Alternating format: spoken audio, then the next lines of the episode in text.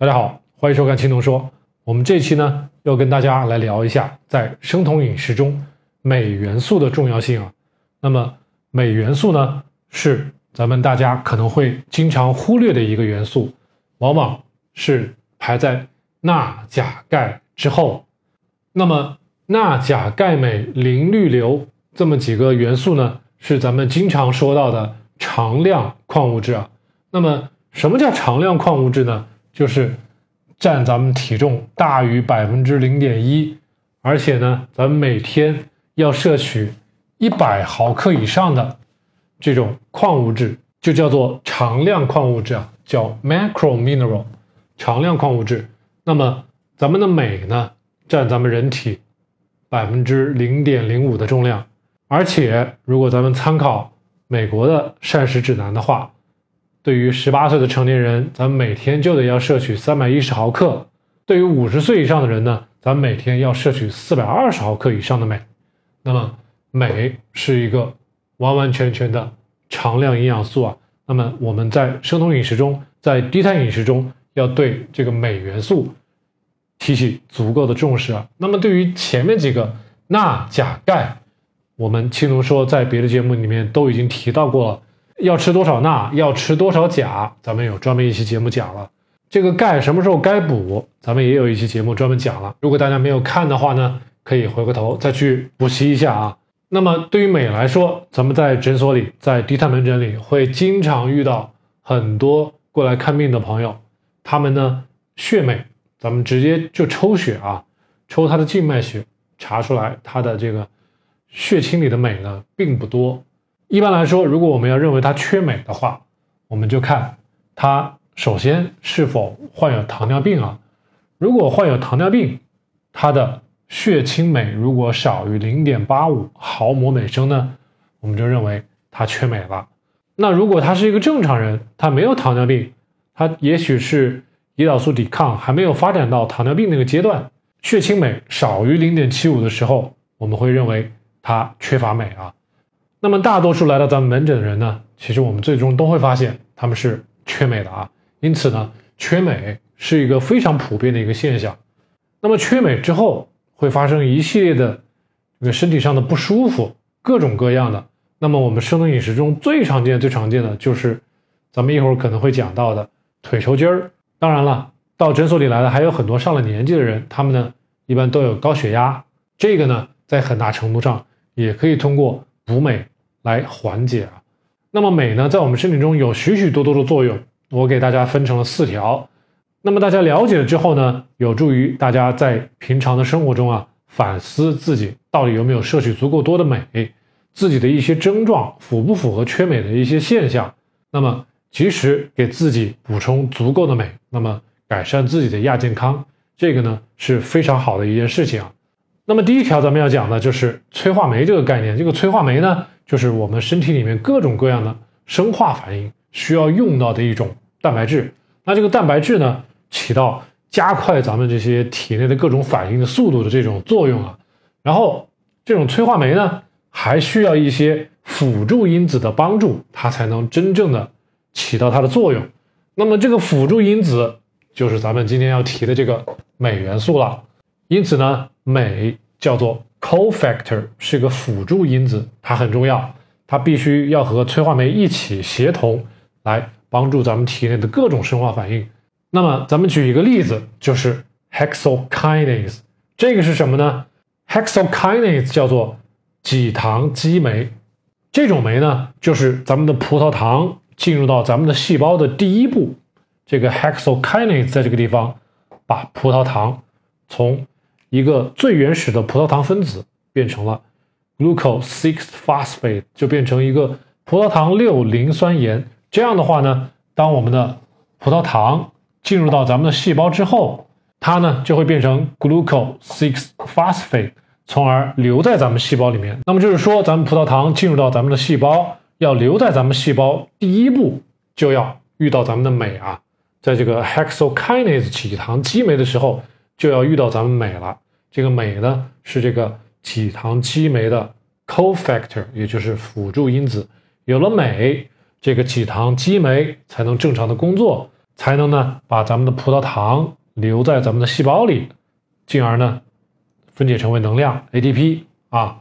那么这个例子呢，就是咱们这个镁在咱们身体里面各种生化反应参与到这个催化酶作为这个辅助因子的有作用之一啊。那么在我们身体里面有将近三百到六百个这种催化酶需要镁的帮助。咱们呢用的是葡萄糖代谢的这个例子来解释这个镁的辅助因子的这个重要性啊。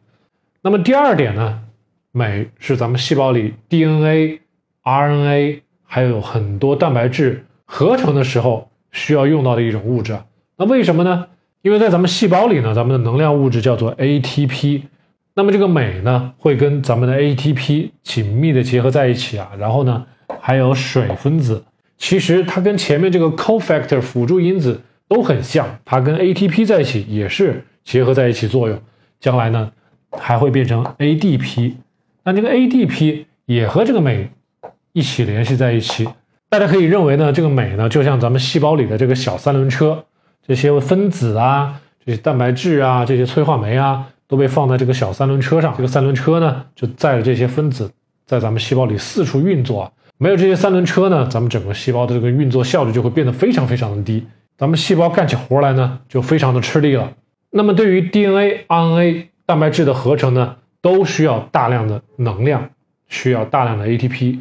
那么咱们这个小三轮车，这个酶就要非常多的参与到这些物质的合成中来啊。那么第二点也很好理解。那么第三点是咱们的胰岛素的信号传导啊，insulin signaling。那么胰岛素要从血液里进入到咱们的细胞，那咱们细胞上呢也有这种胰岛素的接收体啊。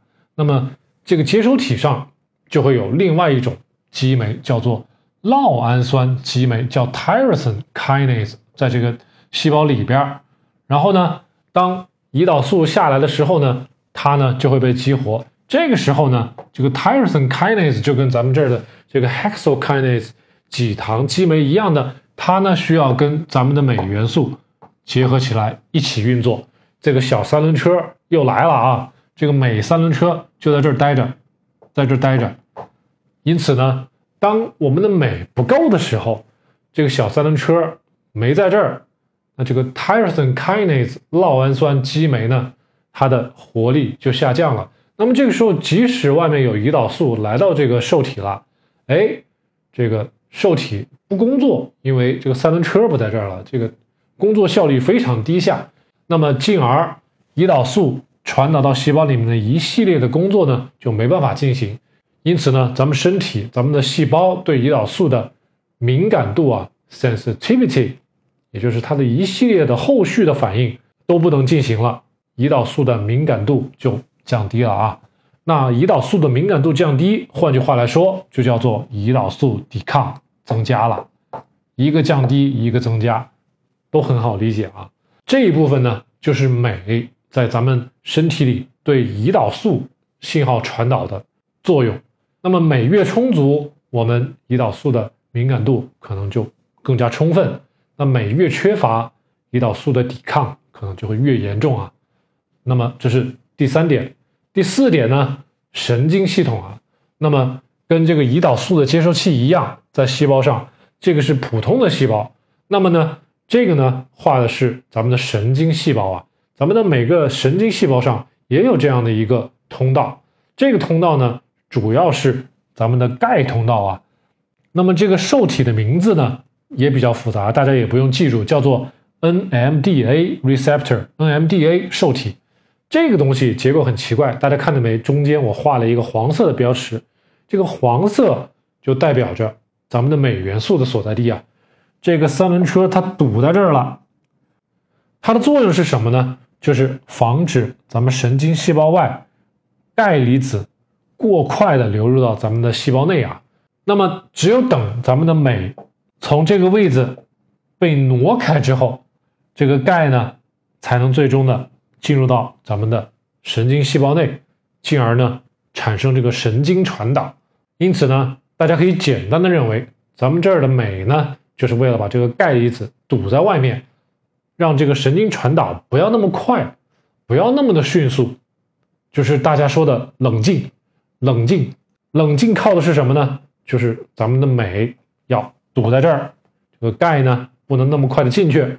当然了，除了钙以外，咱们这个神经细胞外面还有很多的钠，钠和钙一溜烟儿的冲进咱们的神经细胞，我们的神经会非常的兴奋，所以必须要有这个镁在这阻挡一下，在适当的条件才把这个通道打开，这样呢，我们的神经细胞才不至于过于的兴奋，那么起到对我们神经细胞的保护作用啊，防止咱们的神经过分的兴奋。在英文里呢，我们把这个过分兴奋叫做 excitotoxicity，这个 toxicity 其实就是毒的意思啊。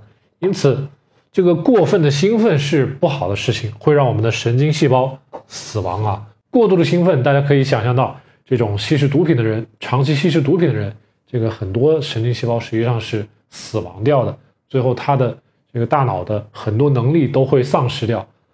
因此呢，镁通过这个。NMDA 受体，它这个中间的作用其实是保护咱们的神经细胞的啊。那么，如果我们缺镁了会怎样？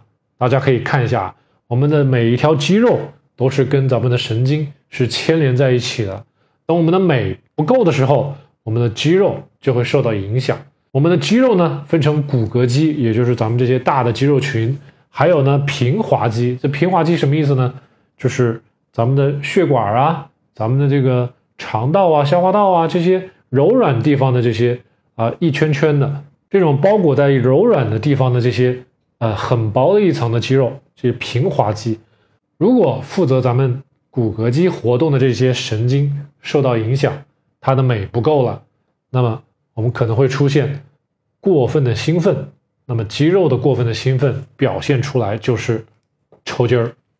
那么我们的平滑肌，比如说我们的血管壁，我们血管壁的这些肌肉，动脉呀、静脉呀，这些血管壁的周围这些平滑肌，这些地方周围的神经细胞，它的镁不够了，哎，过分兴奋，它就会收缩，血管的这个直径就变小了，变小了之后，就容易引起咱们的高血压。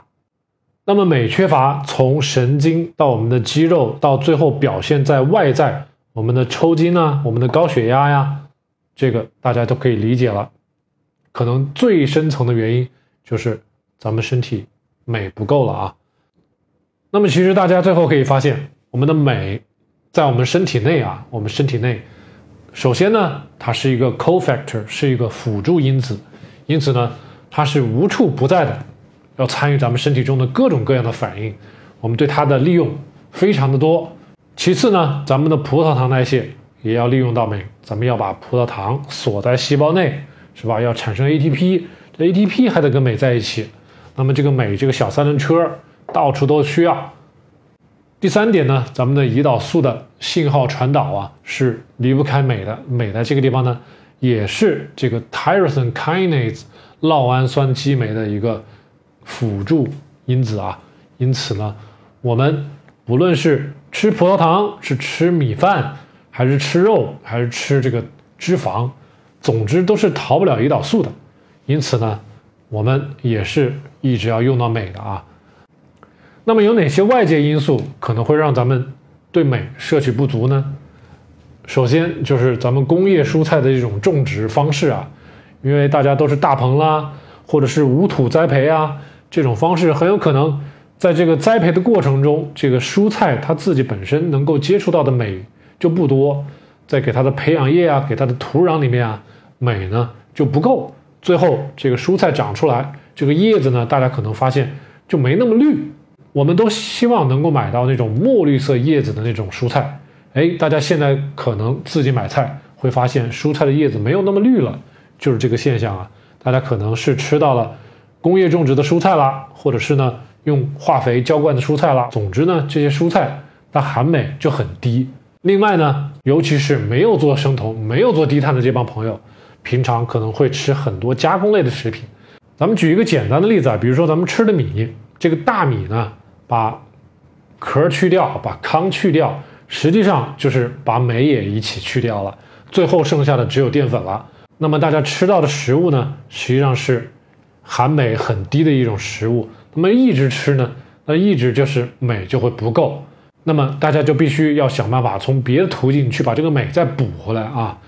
因此呢，还有一种声音在说：“哎呀，低碳饮食也好，生酮饮食也好，都不重要。重要的是大家去回归去吃原始的食物，去吃 whole food。”去吃这个营养呢最全面的食物，没有被加工过的食物。这样的话，那么至少从咱们今天讲的美的这个方面，大家是不会缺的了。